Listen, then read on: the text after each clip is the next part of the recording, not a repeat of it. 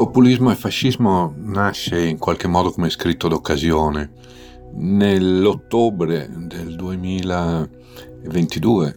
poco più di un anno fa, fui invitato a tenere una conferenza all'Università di Ginevra nel quadro di una serie storica ormai di conferenze che si tiene lì fin dal 1946, le conferenze sulla pace eh, allorché un gruppo di intellettuali europei decise di avviare un dialogo appunto tra le varie comunità intellettuali d'Europa per evitare che si ripetesse ciò che era appena terminato, la, l'apocalisse della seconda guerra mondiale. E, ed è un testo che, sebbene rimaneggiato, porta con sé un po' l'emozione di quel momento, anche la passione di quel momento, perché in Italia si erano appena svolte le elezioni politiche eh, nelle quali aveva trionfato l'estrema destra post-fascista. E io sentivo che, insomma, si era appena consumato un accadimento storico denso di conseguenze, per me in parte allarmanti. Ma c'è anche una matrice, diciamo, esistenziale in questo breve testo eh, che ha a che fare con la mia insomma, posizione di individuo nel, nella, nella, nella storia della mia vita e cioè di una persona che ha speso eh, parecchi anni della sua vita, gli ultimi anni, a studiare e a raccontare il fascismo, il fascismo storico e Mussolini nella saga che va sotto il titolo di M, partendo dalla convinzione che una narrazione del fascismo fosse quanto mai necessaria, una narrazione romanzesca, quindi aperta a tutti, democratica, inclusiva, proprio perché gli italiani non avrebbero non avevano mai fatto i conti fino in fondo con il fascismo e quelle elezioni politiche che si erano appena svolte me lo dimostravano. Un gruppo dirigente che proveniva da un'esperienza neofascista aveva potuto vincere le elezioni ampiamente, senza mai tematizzare il suo passato di militanza, appunto nell'eredità storica diretta del fascismo, senza metterlo in discussione, senza metterlo al centro di un processo di, di presa di coscienza nazionale, di congedo, di elaborazione e di superamento. E da ultimo, ma forse non ultimo, all'origine appunto di questo breve testo c'è anche un tratto e, e generazionale, nel senso che io, che sono nato nel 1969, appartengo quella che un amico scrittore chiama eh, la generazione degli ultimi ragazzi del secolo scorso, cioè gli ultimi che sono stati giovani, che hanno consumato la loro giovinezza nel, nel quadro del Novecento e quindi gli ultimi a essere stati formati da una cultura eh, antifascista, gli ultimi per i quali democrazia e antifascismo erano una sola cosa, un, connubio su cui si fonda la nostra Repubblica, la nostra democrazia, la nostra vita civile a partire dalla fine della Seconda Guerra Mondiale, ma che il nuovo secolo si è incaricato di incrinare, di, di, di, di mettere in discussione e forse addirittura di liquidare. Ecco, il mio tentativo di mettere a confronto l'oggi del populismo sovranista e lo ieri del, del sovranismo populista fascista nasce da questa triplice, diciamo così, ispirazione, un po' storica, in parte esistenziale e in parte generazionale.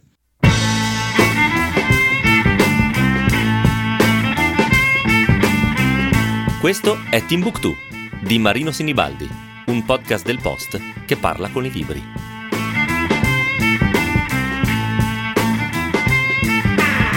Così Antonio Scurati spiega l'origine di questo libro breve, meno di 100 pagine, dedicato a fascismo e populismo, la tentazione di considerarlo una sintesi un po' dell'epopea di, di M, i tre grandi libri, centinaia di pagine usciti tra il 2020 e il 2022 è forte, anche perché in copertina accanto al titolo occhieggia un sottotitolo, una specie di sommarietto in piccoli caratteri ma che fa molto rumore e suscita molta attenzione e pure un po' di preoccupazione forse. Mussolini oggi c'è scritto in eh, copertina. In questo libro Antonio Scurati sostiene che l'attualità di Mussolini oggi non sta tanto nell'eredità più direttamente neofascista, benché come avete sentito è la vittoria di un partito e di uomini e donne che vengono da quella storia ad aver suscitato queste riflessioni, ma è il Mussolini populista, dunque, non il Mussolini fascista, essere per così dire attuale. Questa è la mia tesi. Leggiamo i movimenti, i partiti e soprattutto i leader politici che oggi sfidano la democrazia nella forma che noi abbiamo conosciuto fino ad ora, cioè la piena democrazia, la democrazia parlamentare liberale, teorizzando, praticando formule intimamente contraddittorie quali quelle di democrazia autoritaria, siano essi italiani, spagnoli, francesi, tedeschi, brasiliani, statunitensi, non discendono dal Mussolini fascista, essi discendono invece dal Mussolini populista. Mussolini non fu soltanto l'inventore del fascismo, fu anche l'ideatore di quella prassi, comunicazione e leadership politica che noi oggi chiamiamo populismo sovranista. Eh, naturalmente Antonio Scurati per sostenere, illustrare la sua tesi può ricorrere un'infinità di aneddoti e di occasioni, di episodi de- che conosce intimamente, ormai è intima la sua conoscenza delle gesta, ma anche dei pensieri, la testa, le idee, forse persino le emozioni, il cuore di eh, Benito Mussolini che per esempio nel racconto sale sul, de- sul carro degli arditi dopo la prima guerra mondiale i più facinorosi eh, feroci e rancorosi reduci della guerra e stringe così un patto con i più violenti, anzi un patto con la violenza. Verrebbe da dire che però, dice Scurati, non basta da solo a spiegare, a spiegare Mussolini. Mussolini non ha solo violentato l'Italia, l'ha anche sedotta. Se vogliamo davvero capire non dobbiamo guardare solo al Mussolini stupratore dell'Italia, ma anche al Mussolini suo seduttore, scrive Scurati. E il Mussolini seduttore non si specchia nelle grinta terrificante dello squadrista, non coincide con il fascista in senso stretto, ma con il suo volto populista e solo ritrovando al di sotto delle espressioni marziali della maschera fascista anche i tratti suadenti del populista che giungeremo a spiegarci oggi come allora la fulminea scalata nei consensi che conduce l'emarginato di ieri alla travolgente conquista del potere di oggi o di domani, inquietante questo domani come questo accenno all'emarginato, come fosse un underdog, diremmo noi. Populismo è naturalmente parola vaga, eh, dice, ammette Scurati un amuleto, dice, per esorcismi linguistici, eppure nei tratti del populismo mussoliniano, nelle sei o sette regole che Scurati identifica, che classifica come matrici del populismo mussoliniano, riconosciamo una definizione di questo fenomeno in genere fluido, invece molto, molto precisa e direi attuale, per esempio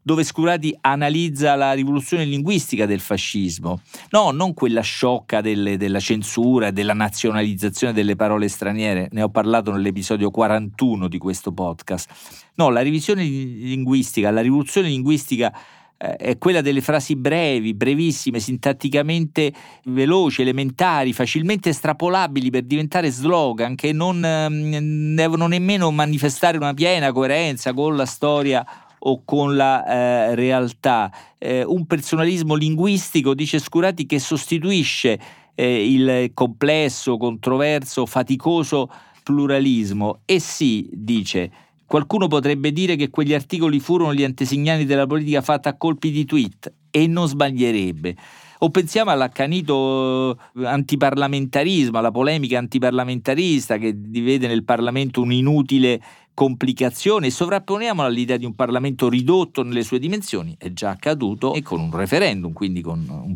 votato dal popolo per così dire, e nelle sue funzioni come sta accadendo nella prassi diciamo legislativa da anni e come accadrà ancor più con le riforme istituzionali promesse o minacciate, o alle dichiarazioni nel 1919 che i fasci di combattimento sono un antipartito, eh, un non partito. Quante volte abbiamo sentito parlare di partiti non partiti o di non eh, statuti nel populismo contemporaneo? Come vedete, certe continuità linguistiche sono impressionanti e due o tre elementi sono ancora più pregnanti, diciamo, disegnano più nitidamente questa continuità tra il populismo di Mussolini e quello contemporaneo non solo italiano, ripeto, conscurati, non solo italiano. Il primo è quello di un tatticismo spregiudicato, eh, di un opportunismo che non si fissa con dei principi, insomma, ma è pronto a, a, a trasformarli, a violarli, a rinnegarli. Il Mussolini degli anni venti era un avventuriero facile a ogni ripensamento, a ogni tradimento, prima fervente repubblicano, poi disposto a coabitare per vent'anni con la monarchia, prima profeta del libero amore, poi pronto a sposarsi in chiesa per convenienza, prima accanito anticlericale e poi sottoscrittore dei patti lateranensi con il Vaticano e, e così via. Potremmo pensare all'ondivaga, diciamo così, posizione del populismo contemporaneo, per esempio nei confronti dell'Europa. Qui c'era un'intuizione di una politica diversa che nell'età delle masse da un lato la contrassegna come l'età delle ideologie, fedi forti, quasi dogmatiche, ma dall'altro il populismo ne adotta il carattere umorale. Ecco, umoralità, questa parola apparentemente futile, invece decisiva per dire di qualcosa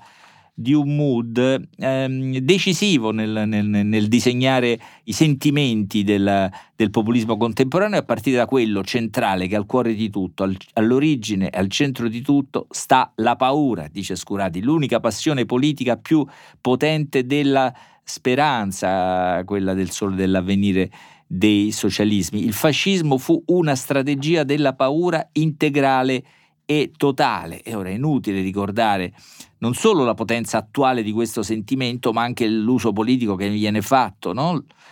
L'ultimo tratto è quello della semplificazione, una brutale semplificazione della complessità della vita moderna, perché anestetizzare il pensiero sarebbe stato di enorme sollievo per le masse e qui si immette un'attualità ancora più forte nel racconto di Scurati, ancora più potente e tragica, quella dello straniero, il migrante come il nemico semplificatore.